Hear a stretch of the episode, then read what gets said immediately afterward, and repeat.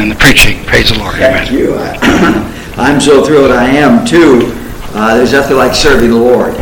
And I appreciate so much your pastor, uh, his faithfulness here, uh, and uh, sticking with the stuff and, and seeing God work uh, through uh, his just being faithful and serving the Lord. I really appreciate it. Um, I remember some of the old days uh, uh, when we were in the, I think I remember mostly the uh, place, the first place we met uh, there in Kaiserville. But uh, I don't know if we parked our trailer. I know one time we parked out in the country somewhere. And uh, so it's a really a blessing to see how God has blessed you with such a beautiful building. And, you know, it, it's just fantastic. And I really am thankful for what God is doing here. Um, as the pastor mentioned, I, I have pull, I pull a trailer. I've been doing that for uh, 48 years uh, across the country, preaching the Bible. And um, uh, but I had a breakdown out in uh, Wyoming. I was out in Wyoming, and uh, the wheel bearings uh, went out on one of the wheels and burned up the the wheel, burned up the axle, and that was my fault, you know, because you know um, I, I, didn't pack the bearings. I, I, let it slip through my mind that uh, you know those bearings need to be packed, and uh, so now I'm going to, uh, you know, if you have problems that you learn from them, it, it, it's it's good. And I've learned that from here on out, every year I'm packing my wheel bearings on the trailer because uh, I really miss being in the trailer. It's it's really uh, uh, something I, I really miss, and it's still still out there. Uh, they got it back halfway, uh, and uh, the other side went out. The bearings on the other side of that axle went out. And uh, so now it's in Newton, Iowa. It's getting closer to home. I live in Indiana, so it's getting a little bit closer. Uh, and finally, it might make it. But uh, anyway, that's why I'm here without my trailer. but pastors graciously taking care of that beautiful place I'm staying in down there in the the Comfort Hotel down there, and and I really, really appreciate uh, that. So it's good to be here. I'm thankful for the opportunity. Take your Bible, if you will, turn to the book of Matthew, chapter uh, number 16. Matthew's Gospel, chapter number 16 in your Bible. Matthew's Gospel, chapter number 16 in the Word of God. And uh, we're going to start reading with verse number 13 in your Bible, please. Matthew 16, 13. When Jesus came into the coast of Caesarea Philippi, he asked his disciples, uh, uh, saying, Whom do men say that I, the Son of Man, am? And they said, Some say thou art John the Baptist, some say Elias, others Jeremiah, or one of the prophets. He said to them, But whom say ye that I am? And Simon Peter answered and said, Thou art Christ, the Son of the living God. And Jesus answered and said unto him, Blessed art thou, Simon Bar-Jonah, for flesh and blood hath not revealed unto thee, but my Father which is in heaven.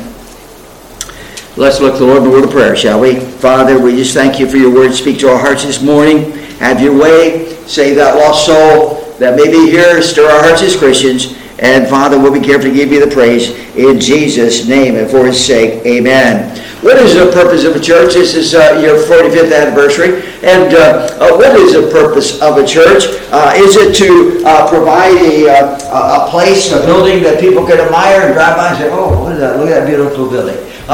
Is it to give food out to the poor? Is that the, the place, the purpose of a church? is it to, you know, deal with politics and get involved in political issues and so forth? What is the purpose of a church? Is it to entertain people, make people feel good about themselves and entertain them? You know, we got a lot of churches that got entertainment and all, all that kind of stuff and uh, uh, to draw a crowd and so forth. And, and but is that the purpose of a church? What is the purpose of a church? Folks, the purpose of a church is to tell people about Jesus Christ. It's all about Jesus. That's the purpose of church. It's all about Jesus uh, Christ. And so this morning, I want us to uh, uh, look at uh, uh, the purpose of church is to exalt Jesus. And I want to do that this morning. I want you to see who is Jesus? Who is Jesus in your life? Who is he going to be to you uh, in, in your life? You know, a lot of people know about Jesus, but they don't know him. Say, There's a world difference uh, between knowing about Jesus and not knowing him, say. And uh, I knew about him for years, but I didn't know him personally. I didn't know him personally. And, uh, and so I want to uh, look at uh, this uh, question, who is Jesus? Jesus asked his disciples, whom do men say that I am? Uh, who is Jesus uh, to you? Who is he? I want you to see this morning uh, uh, why you ought to know Jesus personally as your personal Lord and Savior, how he needs to be a, a, personal Savior to you, not something you know about, but he needs to be real to you he needs to be your personal Savior. All right, first of all, because of his manhood. Manhood of Jesus. You know, it's amazing to look at the manhood of Jesus. He was just like you and just like me. He was a man. Uh, he had eyes, he had ears, he, he had feet, he walked, uh, he ate, uh, he got tired, he got weary. Uh, Jesus is, is uh, you know, just like you and, and, just like me in his manhood. He's a, he became a, a man, the Bible says. But there's one significant thing about Jesus' manhood that is above our manhood, and that is he never sinned. Jesus never ever sinned one time. He was tempted at all points like as we are, yet he never sinned at one point. Not a thought, not a word, not a deed. He asked one time, uh, what do, uh, is there anything I've done wrong? Uh, uh, let me know about it. And no one could speak up and say anything. Jesus is, uh, is man. Uh, he is uh, uh, a, a man above every other man.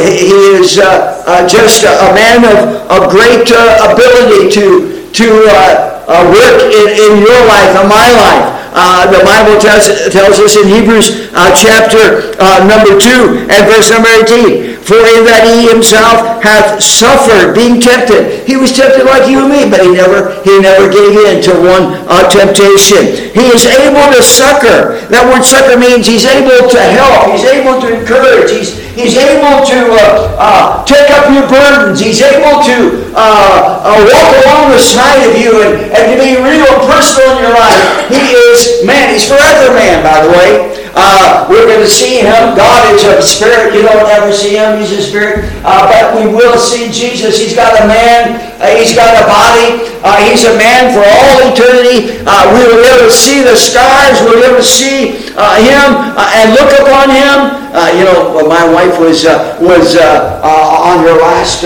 days in our trailer. she went to be the Lord five years ago. And, and I remember those last days laying there uh, in, the, uh, in the bed, uh, all of a sudden she went, oh, oh. She was seeing Jesus.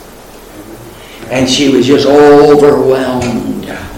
He, Jesus, is, is someone, when you see him, you're going to be overwhelmed at his awesomeness, at his uh, magnificence. Jesus is man. He's the God man. He's man, and uh, he's able to succor you. He's able to walk with you. He's able to take up your burdens. Uh, this this uh, morning, got some heavy burdens. He, he wants to come and help bear those burdens that you got in your life. Say so. You you need to know Jesus personally as your Savior because of His manhood. You need to know Jesus Christ as your personal Savior, not only because of His manhood, but you need to know Him because of His uniqueness. Jesus was, was unique. Uh, he was unique in so many different ways. You know, I like unique people. Uh, every person's unique, but Jesus is uh, the top of the, uh, the, the line. I mean, he's he's the most unique person that's ever uh, ever lived and ever will live. Uh, Jesus is unique in a number of ways because he was unique in um, what he claimed. He claimed to be God.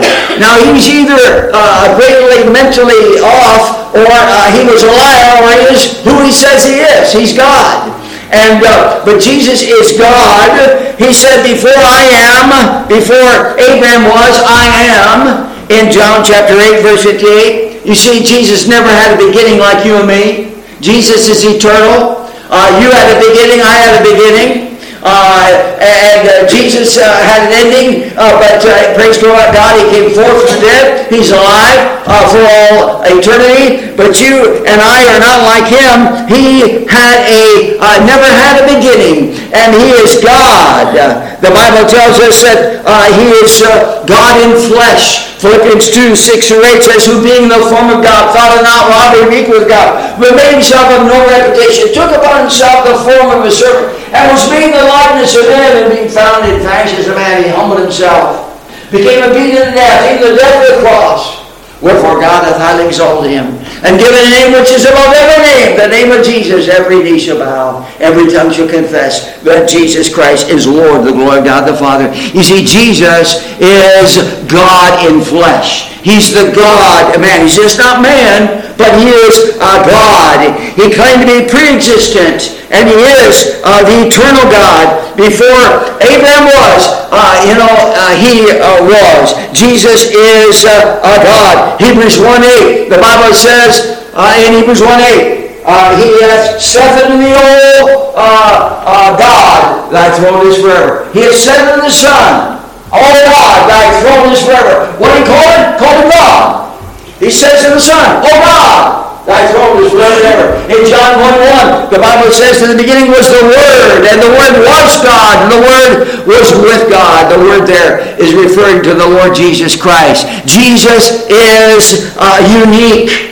He is unique of, uh, of uh, God and man. But not is he unique in what he claimed, but he's unique in what he said. Jesus is very unique in what he said. Uh, uh, the Bible says uh, that he said some unique things about forgiveness. He said that, you know, one time Peter came and said, how, how, how many times should I forgive someone? And Jesus, uh, you know, I'm sure Peter thought, well, you know, seven times. You know, he was thinking that Jesus, that's, pretty good. I mean, you forgive somebody seven times.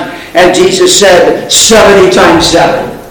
In other words, 49 times. And he said, uh, in other words, you say, you need to be good at forgiving. By the way, do you know what the key to a happy marriage is? Two people are good at forgiving. Two people are good at forgiving, you know? And I'll tell you something, Jesus was unique in what he said about forgiveness. He said that we are to continually be forgiving. In John uh, chapter number 22, verse 14, Jesus on the cross, and he's saying on the cross, Father, forgive them. That's in the present tense, by the way. In other words, it was something that he was continually saying. He was continually saying, Father, you know, Jesus doesn't ask you to do something that he doesn't already set the example for.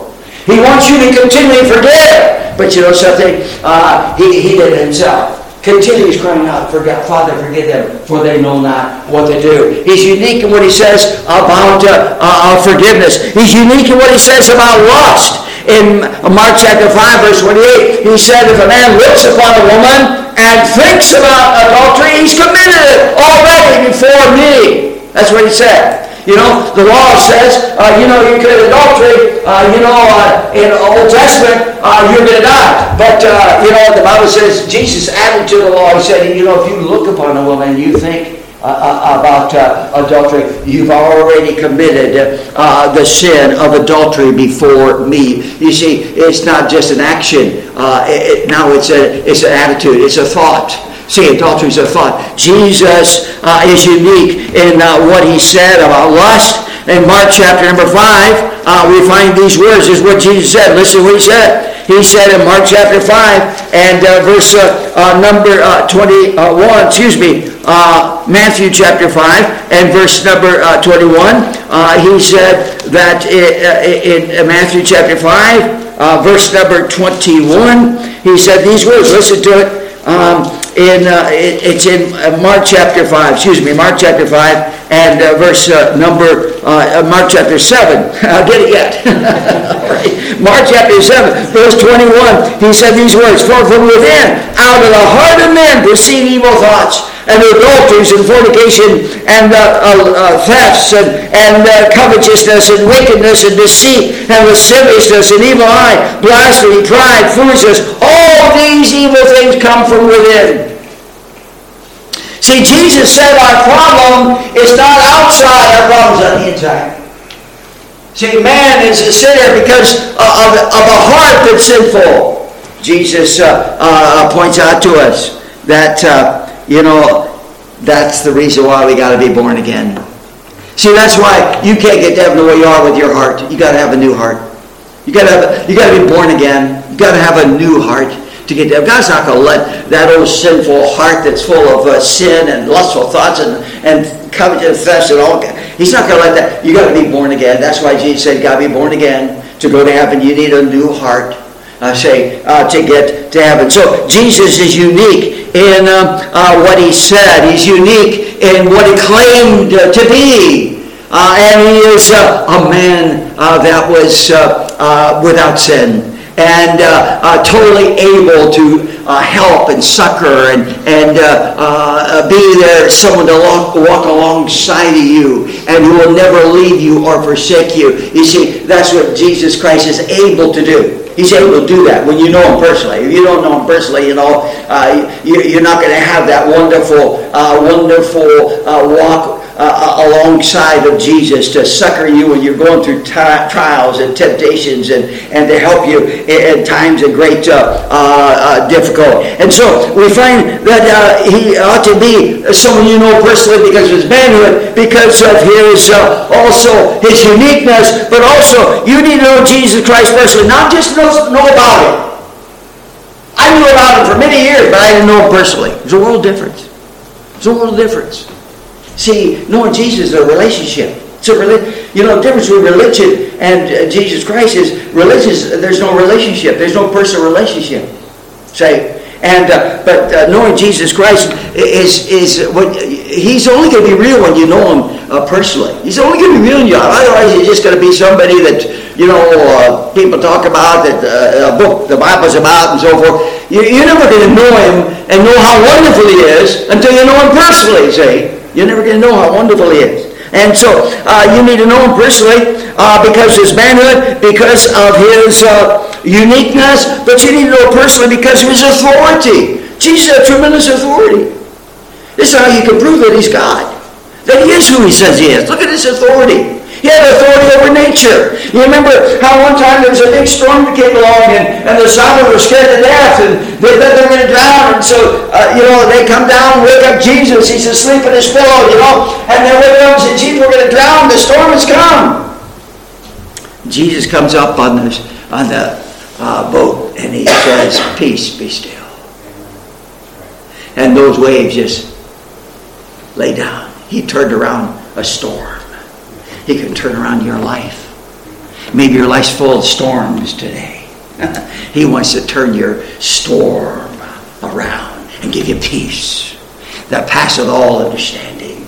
He is uh, very authoritative because he uh, has authority over all of nature.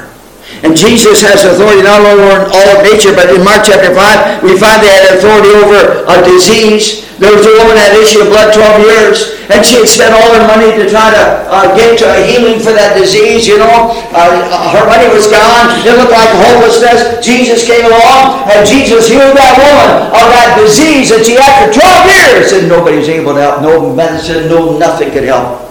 Jesus has authority over disease. I'm going to tell you something. Uh, he's the greatest uh, antidote to any disease, you know. He's the greatest antidote. You know, the greatest disease you have is the disease of sin.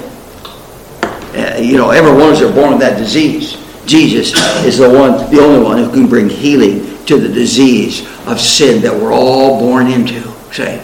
And so he had authority over disease. We find also in the book of Mark there, chapter uh, number 5, that he had authority over demons. There was a man possessed with demons. He had legion of demons, uh, legion of Roman legion, 100 soldiers. And so he had over 100 demons inside of him. And uh, he's a maniac. He's, he's running around absolutely naked. He's absolutely under uh, no, nobody can control him. They, they bind him with chains. He just breaks them. He's, he's got this demonic power inside of him, and Jesus comes along to toss out the demons. And he's seated, and he's clothed, and he's right Jesus is uh, someone that you ought to know personally because of his authority. He has authority over disease. He has authority over storms, over nature. He has authority over also, uh, we find uh, death. Remember there in Mark chapter 5, there's a little girl by the name of Jairus. Uh, uh excuse me, of uh, Tabitha, and uh, Jairus' daughter, and Jairus you know, my, must have, we don't know how many children uh, Jairus must have, but you know it doesn't say. It, it says yeah, that maybe only had one daughter, and I'll tell you something. That daughter's probably pretty precious to him. I have three boys and a daughter, and I thank God for my three boys, but I sure like my daughter. and uh, I always wanted a girl. I was raised in a home of all boys, and so I always wanted a girl. And uh, we, my wife and I got married, and, and, the first boy, the first child came as a boy, the second child came, it was a boy, third child came as a boy, and I said, Lord, don't forget me down here. my wife wanted three boys wanted three boys to play the trumpets.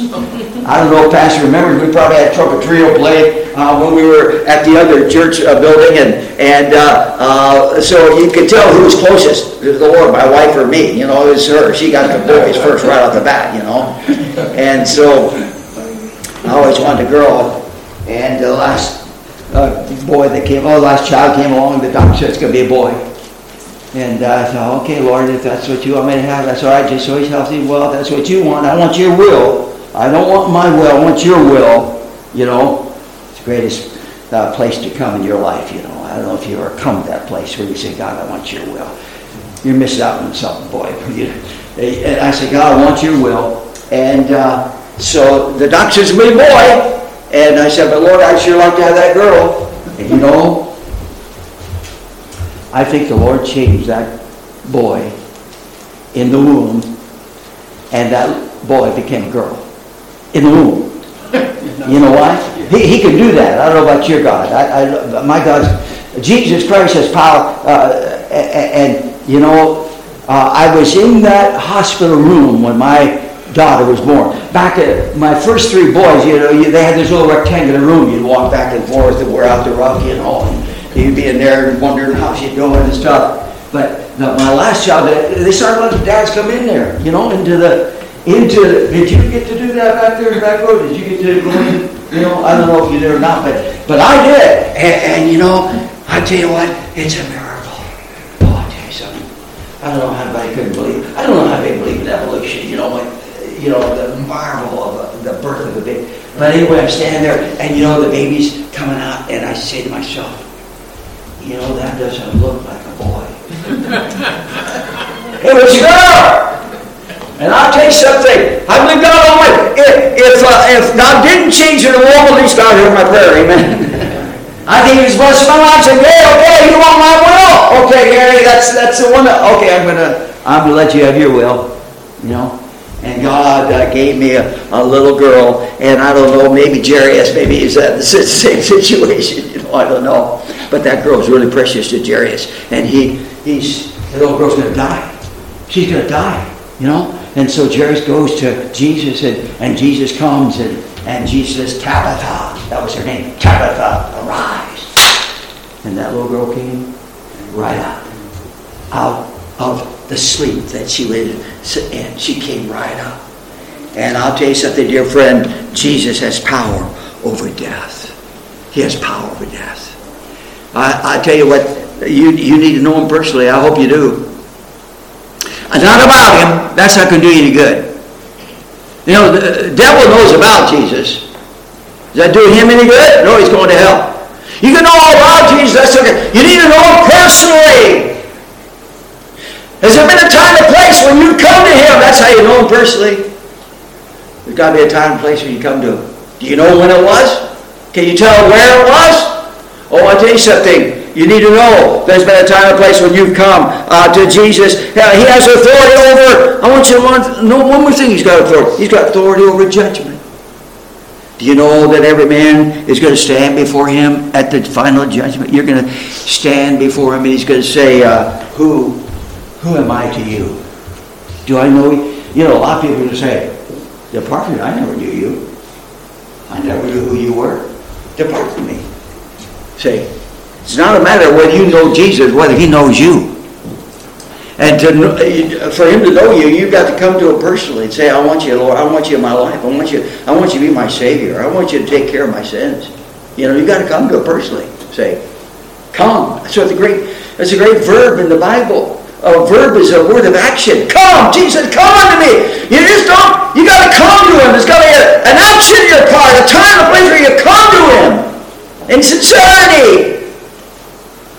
Not because your dad wants you to, your mom wants you to, your wife wants you to. You got to come because you really believe that He is God, that He is who He says He is, that He has authority over you and your eternal destiny. The Bible does say, uh, Acts 17 31, because He hath raised Him from the dead uh, and uh, uh, appointed a day of judgment. He's going to be the judge. He's you ought to come to him. He's going to be your judge. And if you if you don't come to him, he's not going to know you, and, and you'll be cast into to hell to pay for your sin for all eternity. And so you want to know him personally because of his manhood, because of his unique uh, uni- uh, uniqueness. You want to know him personally because of his authority, and uh, you need to know Jesus personally because of his death. His death.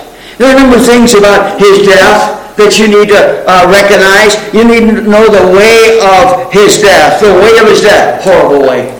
Horrible way. The crucifixion way. Uh, the cross way. Horrible. There was no more horrible way to die than to die by means of the cross. It was despicable to die that way. In fact, the, the word cross back in those days was like a curse word uh, would be to us. It was a, it was a horrible uh, type of uh, death.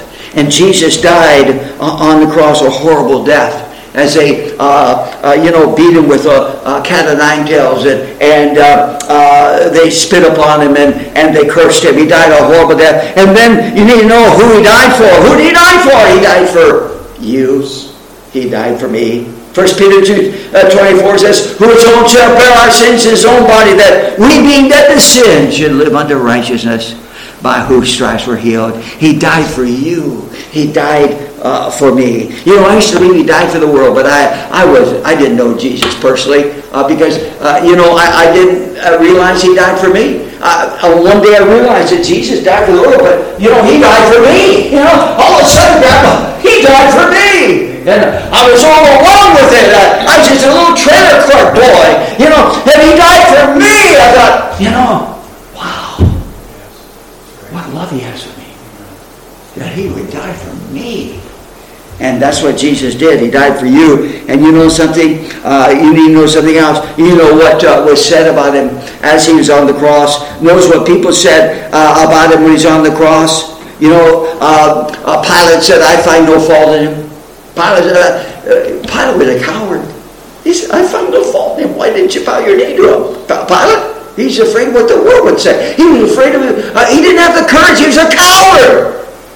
You know, many people will, will, will uh, be uh, in hell for, because they were cowards. They, were, they didn't have any courage to say, I need Jesus. They let other people, you know, influence them. Don't be a coward and go to hell. Be courageous. Come to Jesus. Receive it. You know, Pilate said, I can't find one thing wrong with him. I can't find anything wrong with him either. I've known him for, for uh, 65 years. I haven't found anything wrong yet with him. You know, he's been a wonderful Savior.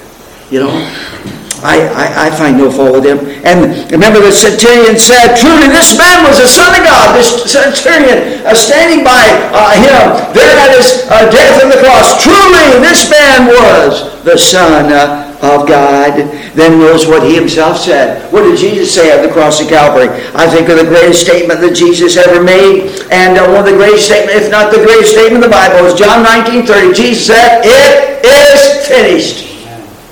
Everything that needs to be done to save a sinner from going to hell, Jesus did it all on the cross. You don't add baptism, you don't have to add good works, you don't have to add anything to it. In fact, if you add anything to it, the Bible says you make his death on the cross vain and empty, totally powerless to do anything for you. He said it's finished. And because it's finished, he's able to save to the uttermost all that come unto God by him. Hebrews 7.25. He's able to save to the uttermost. Even the, uh, uh, you know, the uttermost. It was Queen Elizabeth, I think, who said, uh, "I'm glad that uh, the, uh, that uh, the Lord didn't say uh, any, you know." he said, "Not many famous, not many rich, but I'm glad. I'm glad for an M. Yes. I'm glad for an M. Are you following me? Yes. Huh? It, it didn't say any. It said many will not come. Many, but it did say any any wealthy. I mean, Queen Victoria, she bowed her knee. She came establish a personal relationship with Jesus Christ, you know. And, uh, and she said in her testimony, I'm glad for an M. I'm glad that there was an M there. you know, it didn't say any, it said not many. Not many. See, the more money you have, the more intellect you have, uh, the, the, the more you, you're tempted to think, I'm, I'm self-dependent. I, I can do it all. I don't, I can take care of it. No, you can't, my friend.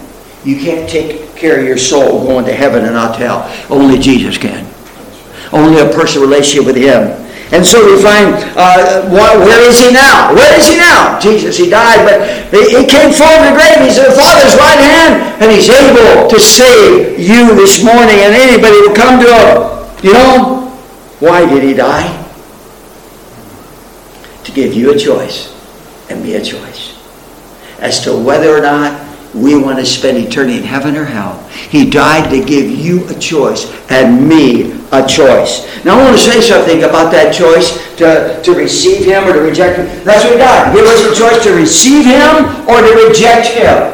It's one or the other. There's no in between. Either you've received him or you have rejected him. And, and you know, I want to say this this morning. It's a lot easier to reject Jesus than to receive him. Did you hear what I said? It's a lot easier to receive, to reject Jesus than it is to receive him. You know why? Number one, because of the devil. There's a real devil, and he doesn't want you to receive him, you know, and he's going to do everything he can to keep you from receiving. He's going to do everything he can this morning to keep you from establishing that personal relationship with Jesus. The devil is real, you know, and he doesn't want you to get saved. And then the second reason why it's so easier to reject Jesus than receive him, that is because of the world. The world is so full of distractions. The world will distract you from this important uh, relationship. It'll keep you away from that, this important establishing this important relationship. The world's got all kinds of toys and all kinds of games and all kinds of pleasures and all kinds of things to distract people from taking care of the most valuable thing they have, their eternal soul. And so the world uh, because of uh, it lying in the lap of the wicked one. The whole world lies in the lap of the wicked one. Uh, what? Why? Because uh, the devil uses the world to keep people from coming to Jesus and personally establishing a relationship with Him. Say, there's the world. And then thirdly, why is it easier to reject Jesus and receive it? Number one, because of the devil, because of the world. And number three, because of uh, your sinful pride. I believe pride is probably the number one thing that keeps more people from coming to Jesus than anything else. Just the pride. What people think, what people say, and pride. But I want to show you this morning how you can overcome those three enemies and come to Jesus. How you can overcome those three enemies and come to Jesus Christ. First of all, by realizing what is really hard. by realizing what is really hard. It's really hard when you don't come to Him. Because your future is bleak and dark. And it's a horrible future of eternal hellfire. It's really hard. But you know something else? It's, it's going to be really hard to, to reject Jesus this morning. You know why? Because it'll never be easier than it is today to receive him.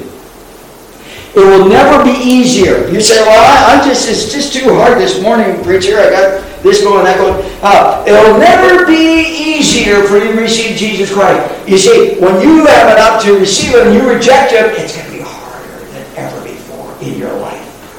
You know, there was a rich man that came to Jesus in Mark 10. And He said, What must I do to have eternal life? Jesus showed him uh, what he had to do. And uh, uh, he, re- he rejected Jesus. He, he would not do what Jesus said to do. And you know what? He went away, the Bible says, sad. He went away grievous person re- rejects Jesus Christ, they're not going to be the same ever. You're never going to be the same. Your life's never going to be the same. It's harder to reject Jesus. Why? Because you'll never be the same. Say, why? You know, Agrippa had an opportunity to see the Lord Jesus Christ, King Agrippa. And he said, some other time, uh, not now. Agrippa was under conviction. He was really convicted about his, his condition. He said, some other time, not now. And you know what? He never had a some other time. He never had a some other time. His heart was never tender. It was never tender again. See, uh, you know, you, you let sin stay in your life, it hardens your heart. And, and when you reject Christ and you don't want to receive Him and establish a personal relationship, it is never going to be easier. It's going to be harder because sin hardens the heart. And the devil comes along and he tricks and he, he uses all his means. It's harder to reject Jesus Christ than to receive him.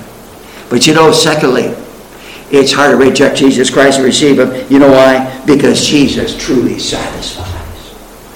Jesus truly satisfies the longing of your. You say, oh, well, preacher, I don't believe in life after death. You ever hear anybody say, I don't believe in life after death? Well, let's say I do, because I believe the Bible, you know. I believe the Bible. I mean, all around nature, things die and come to life. I mean, you put a seed out there, a flower seed, a corn seed, it dies before life comes. I mean, all nature illustrates that, you know, uh, there's life after death. And, and, uh, and the highest part of God's creation is human beings. Why shouldn't it be that we will come forth from the dead and we will uh, come out of death? And uh, death is not the, the end of it all.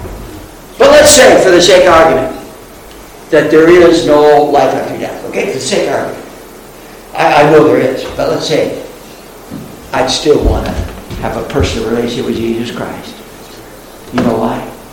Because he gives peace. He gives joy. He gives purpose and meaning in my life. I would still want to know Jesus. I'd still want to personally uh, have him be my Savior, even if there wasn't life after death. But there is. There is life after death. You know, Jesus, it's harder to reject and receive because you're turning down the one who can truly satisfy and meet the longings of your heart and give you peace in your soul. You know, there was a man by the name of Clarence Darrow. Do you remember Clarence Darrow? Some of you may. He was a, a famous, infamous lawyer you know, almost said famous, but he was infamous lawyer because he was uh, fighting for evolution, and he was uh, in that great uh, debate with uh, William Jennings Bryan. The two were debating. Uh, Bryan was a born again believer. He was defending creation, and Darrow was uh, defending evolution. Darrow was a man who was anti-God, anti-Bible, anti-Christ, every way you can think of. Darrow, however, had a good friend his name was John Her- Herman. And John Herman and Darrow went to the same school. Uh, they were friends, but they were on opposite ends of the pole. Herman was a born again Christian, Darrow wasn't. And uh, however, they were friends. And uh, one day, uh, Darrow asked John Herman, said, What do you want to do with your life, uh, Mr. Darrow? Clarence, what do you want to do with your life? He said, I just want to go out there and make a name for myself. You know? And he did. He got into movies. He got into Broadway plays. He made all kinds of money. He, he you know, he's he, he made a name for himself. He sure did. But you know, uh, Darrow or Herman uh, asked uh, Darrow, uh, "What do you want to do?" Uh, and then uh, you know, Darrow asked Herman, "What do you want to do with your life?" He said, "I, I want to serve the Lord Jesus Christ." I want to serve the Lord Jesus Christ, a lawyer. He went on to be a lawyer, and he was very, very good lawyer. He said, I want to serve Jesus Christ, though. And so, you know, uh, they, they continued their friendship. They got out of school, and Darrow went his way and made a name for himself, and, you know, money and all the, uh, all the notoriety that comes with, uh, with uh, uh, the kind of law. He was a, a, a tremendous lawyer intellect lawyer. And, uh, and Herman went on his way. He was very, very good as a, as a Christian lawyer, serving the Lord. And they came, they would keep in touch with each other now and then. But one time, Darrow uh, writes to Herman, gets in contact with him, and says, uh, "John, I, I, want, I want you to come. I need to talk to you. I want you to come. Uh, uh, uh would you come?" And, and uh, Herman said, "Yes, I'll go." And so he went there. And John uh, Clarence Darrow asked John Herman, he said, I want you to turn to Luke 5 5. And so uh, Herman turned to Luke 5 5 and he said, I want you to read that. And so John Herman read Luke 5 5, which says, We have toiled all night and we have taken nothing. John Darrow, or Clarence Darrow said, That's me, John Herman. I have labored all my life. I have gotten notoriety. I've gotten fame. I've got money. He said, but I have wasted my life. I have wasted my life. And you know, uh, John Herman had to, he opened up the Bible and showed him how he could how he can know Jesus personally. You know, You say, why do you say that? Why do you tell us that story? You know why? Here's the point of it all. Listen, if you want real peace and real joy and real happiness in your life and real purpose and meaning, it's not going to come by worldly success. It's not going to come by your intellect. It's not going to come uh, by being a great. It's going to come when you establish a personal relationship with Jesus Christ. He can give you peace and joy. That's why uh, it's not hard to receive Him. Now it'd be easy for you to come to Him and say, I want Jesus to be my personal Lord and uh, Savior. And there's one more reason why, dear friend, you need to establish a personal relationship with Jesus Christ. That's what this church is all about. That's what that's what Bible believing church is all about, introducing people to Jesus. Talking, lifting him up. Bible says if we lift him up, he'll draw all men to himself. I'm praying that Jesus, as we lift him up tonight, showing you his man uh, today, showing you, you his manhood, showing you his uniqueness, showing you his authority, showing you his death. I, I'm just praying as we lift him up that he will draw you. You'll be drawn to him. You'll be drawn to him. Even as a Christian, be drawn. So you need to be drawn back to him. you, you, kind of uh, wandered away from, you need to be drawn back to him. But there's one more reason why you need to establish a personal relationship with Jesus Christ, and that is because uh, of his desire. He wants to know you. Isn't that amazing?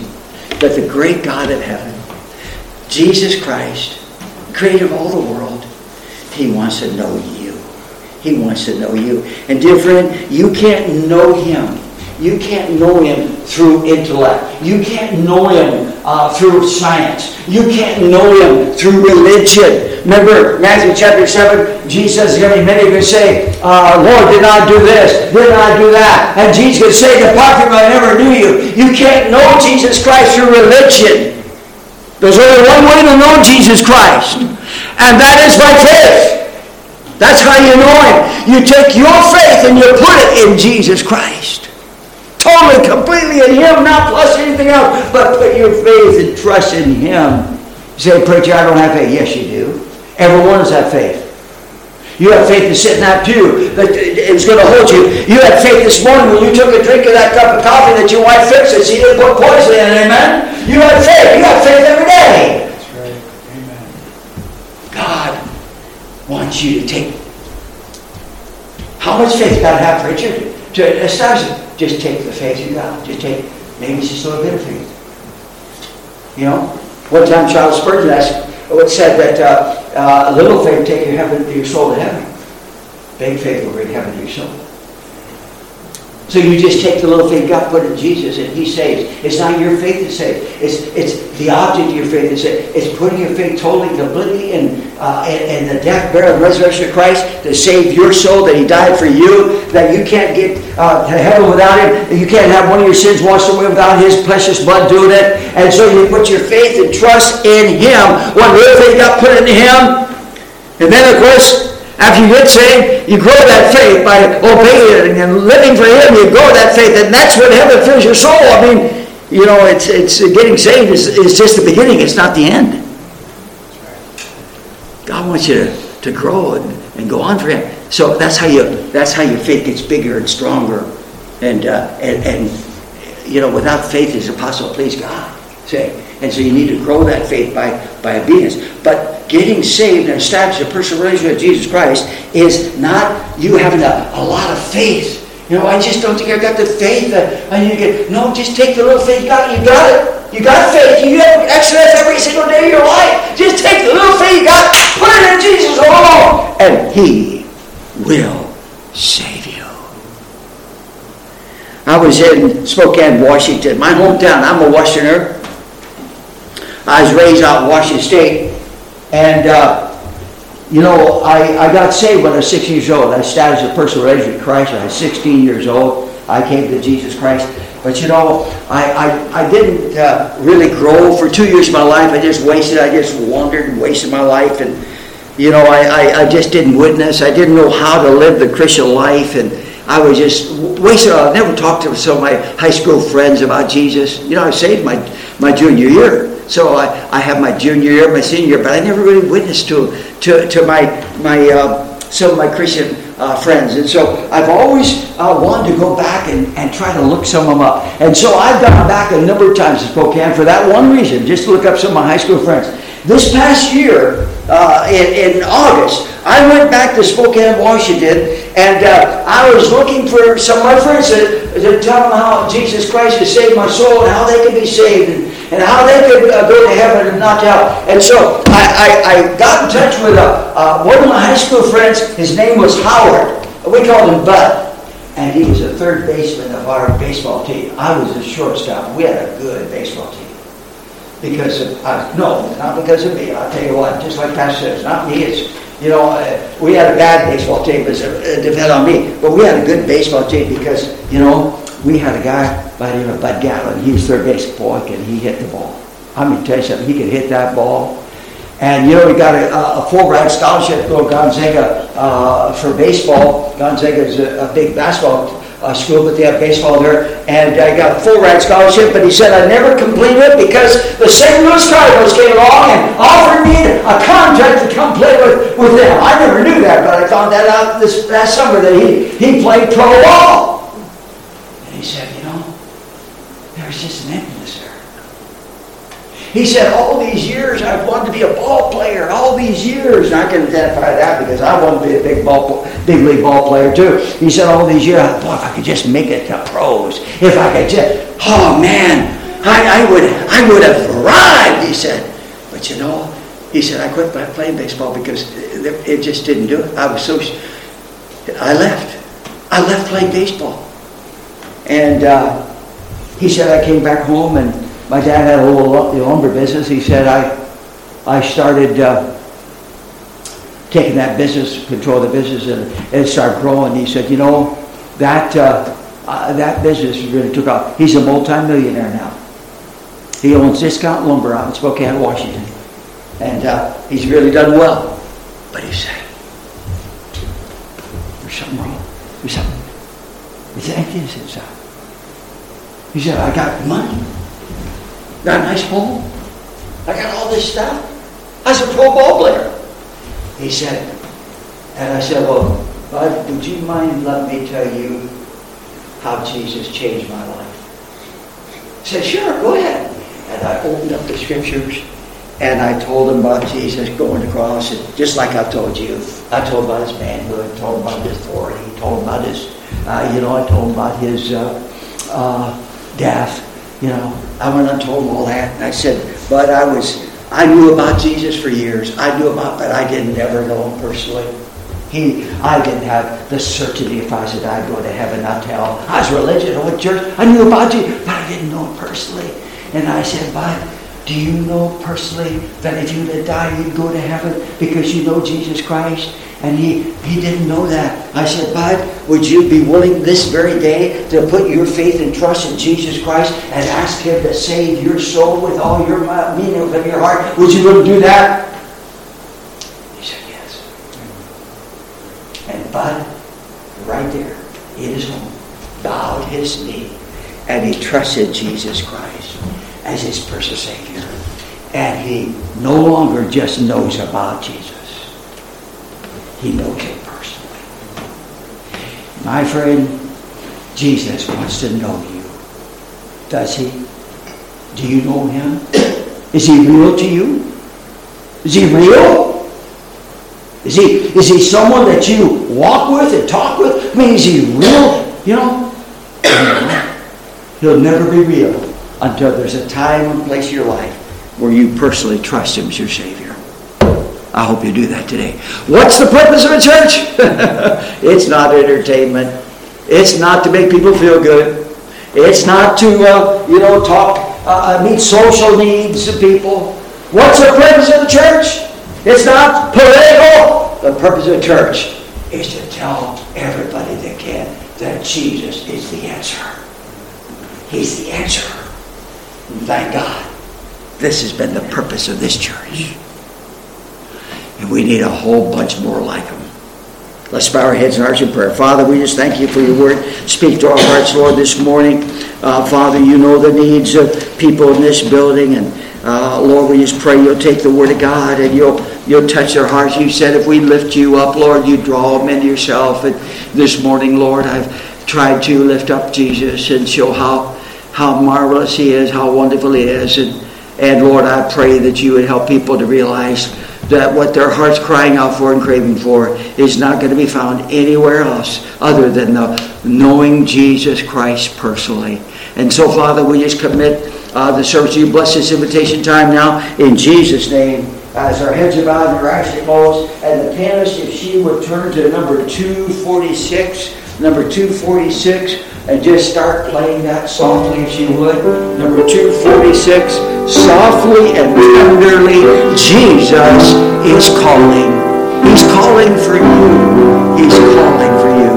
I wonder how many can say, Preacher, I know if I should die right now, I go to heaven and not to hell. I know that for sure.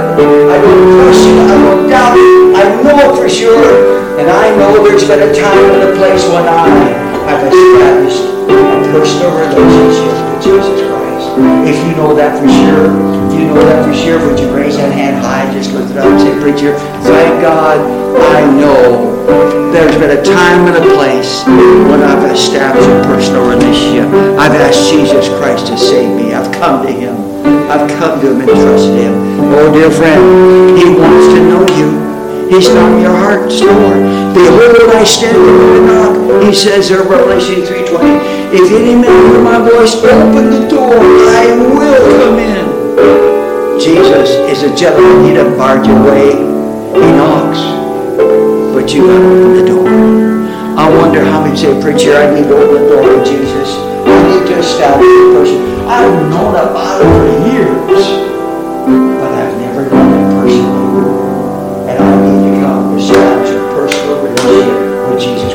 If that's you, would you lift that hand right now for prayer and say, Preacher, I, I need to know, I want to know Jesus Christ personally as my Savior. I want to establish that relationship. He's not good. He wants to have that relationship. He wants to. He's not. Say, Preacher, I'd like to know. Here's my hand. Would you lift that hand quickly? Just lift that hand. Any place, anywhere, building. Any place, anywhere, across the building. Uh, stand, please. Every head's bowed, every eyes closed, no one's looking around. And uh, if you have a song book, we're going to sing 246 softly and tenderly. We're going to sing this great song. And God's speaking to your heart about establishing a personal relationship. Maybe he's a Christian. Let me say this. With your heads bowed and eyes closed. How many would say this, preacher? God has spoken to my heart this morning. You know, not audibly, but He spoke my spirit, my soul. He has spoken to my heart. He really has. If He has, would you lift that hand and say, Preacher, God spoke to my heart today about something in my life, something God spoke to my heart. Not audibly, but personally, in my soul, my spirit. God spoke to my heart. Would you lift that hand? You go like that across the building? God bless you, sir. God bless you, sir. I want anybody else. Maybe you just need to get closer to the Lord. You're, yes, God bless you, ma'am. Oh, God bless you. Uh, that dear lady, I know it. And uh, anyway, uh, you said, God spoke in my heart, preacher. Oh, I'm saved. I've established a personal relationship, but I, I've, I've gotten away from Him. I, I, need to, I need to get back to walking with Jesus Christ. God spoke in my heart, preacher, about that. Pray for me. Everybody else quickly. Everybody else quickly. Lift us. We're going to sing this great song of invitation. And if God spoke to your heart this morning, I want you just to slip out from where you're standing. And there's an altar. You can come up here in prayer. Talk to the Lord about what He's talked to you about. Just talk to him. Maybe there's a decision you need to make. Pastors up here, just come and say, Pastor, God has spoken my heart as a Christian. There's some needs in my life. I need to get closer to the Lord than I am. I know that, and God's spoken my heart about it. If so, if you raise your hand, you come. Maybe you didn't raise your hand, but you should have. You know you should have. Would you slip out and come as we sing softly and tenderly, Jesus calling? You come as we sing softly and tenderly, Jesus is is calling, calling for you and for me. Sing on the portals, he's waiting and watching, watching for you and for me. Come on come home,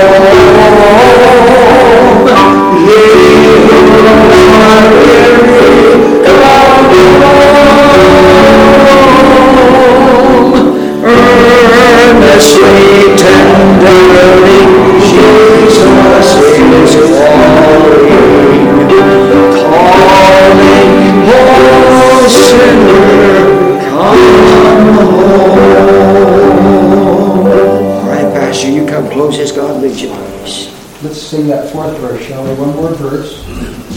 Some have responded, and and we- we're thankful for that. We you know, take it to the next step and let us do- pray with you, let us help you if there's something specific the Lord has spoken to you about. We're here to help you. and Amen. We want to do that, all right?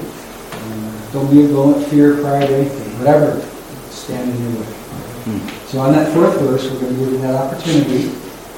Come as we sing, and we're going to have prayer, and we'll still be here, so if you want to talk to us after the service, please do that, please, um, if we can be help, all right?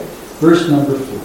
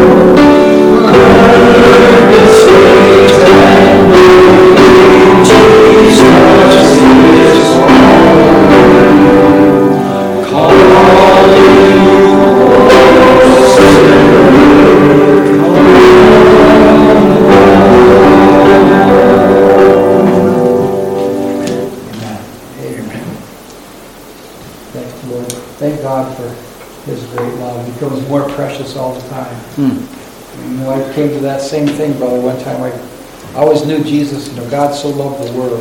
Boy, it's something, it's something else when you realize He loved me. Amen. Yeah, That's just, and I knew, I, the kind of home I grew up in, there wasn't much love. Yeah. Anyway, Yeah, I know what you mean. years ago, and so, I'm, no, boy, as a little kid, and they told me that Jesus loved me, that, I, that was just, that was overwhelming, in a, in a good way. Yes. He loves everybody, he loves you, he loves me. Yeah. Praise the Lord. All right, let's pray. Father, we do thank you for thy great love that sent Christ to die for us. And we realize also, Father, that it was thy holiness that sent him as well. Amen. Because he died for our sins. And, and Lord, we're, God, we're all sinners. And I pray if anybody uh, has not acknowledged that about being a sinner, may it do that, Lord. May the Spirit of God bring that conviction. Just be with us, Lord. You know our hearts and our needs, and just continue to speak. Yes. And uh, just watch over us, Lord. Do the work that needs to be done. And We're thankful and we praise thee for all that's accomplished. We pray in Jesus' name. Amen. Amen. Again, we, everybody's welcome to stay and have dinner with us. And so I'm going to be taking the band here pretty soon. It's called Peace of God.